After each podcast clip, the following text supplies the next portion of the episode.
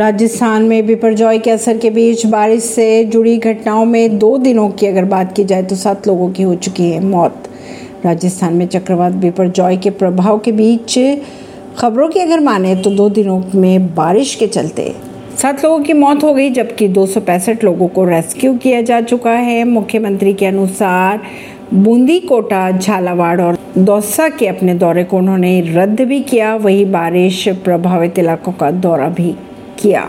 राजस्थान में बिपरजॉय से हुए नुकसान के बाद सुधारी गई रेल पटरियों की तस्वीरें आई सामने। बिहार में भीषण गर्मी के बीच हीट स्ट्रोक से हुई दरोगा की मौत। दस दिन पहले ज्वाइन की थी ड्यूटी। दस दिन पहले दरोगा मोहम्मद कलीमुद्दीन ने हुसैनगंज थाने में ड्यूटी ज्वाइन की थी और रविवार को उन्हें तेज बुखार होने पर अस्पताल में भर्ती भी कराया गया था, जहाँ इलाज के दौरान उनकी मौत हो गई। ऐसी ही खबरों को जानने के लिए जुड़े रहिए जनता सरिश्ता पॉडकास्ट से। परवीन दिल्ली से।